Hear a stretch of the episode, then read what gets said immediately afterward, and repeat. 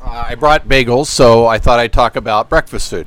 Uh, it's not going to be about bagels because I want everybody to eat. So uh, it's going to be about two things oats and potatoes.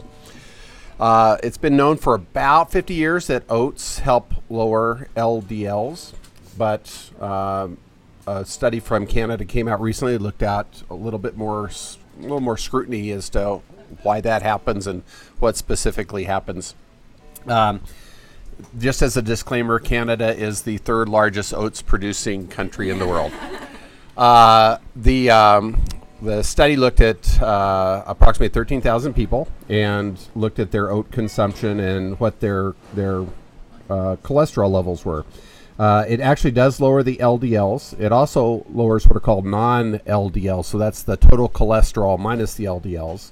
You always think about HDLs being protective, but there are some recent studies show out uh, that show that very high levels of HDLs uh, actually are probably counterproductive.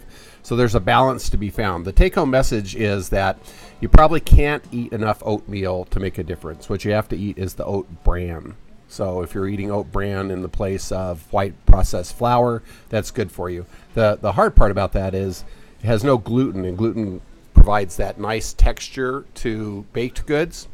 So it's a little bit gritty.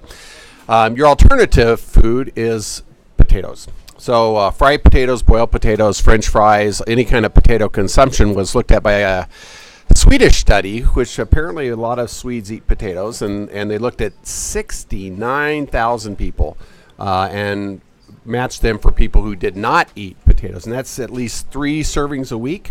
Uh, potatoes have a very high glycemic index, so has the potential to exacerbate diabetes. And what they did was look at all the 69,000 people who ate at least three servings a week, including French fries, and did not have coronary disease or diabetes, and found that there was no increased risk for any of the heart disease, strokes, or cardiac mortality from potato eating.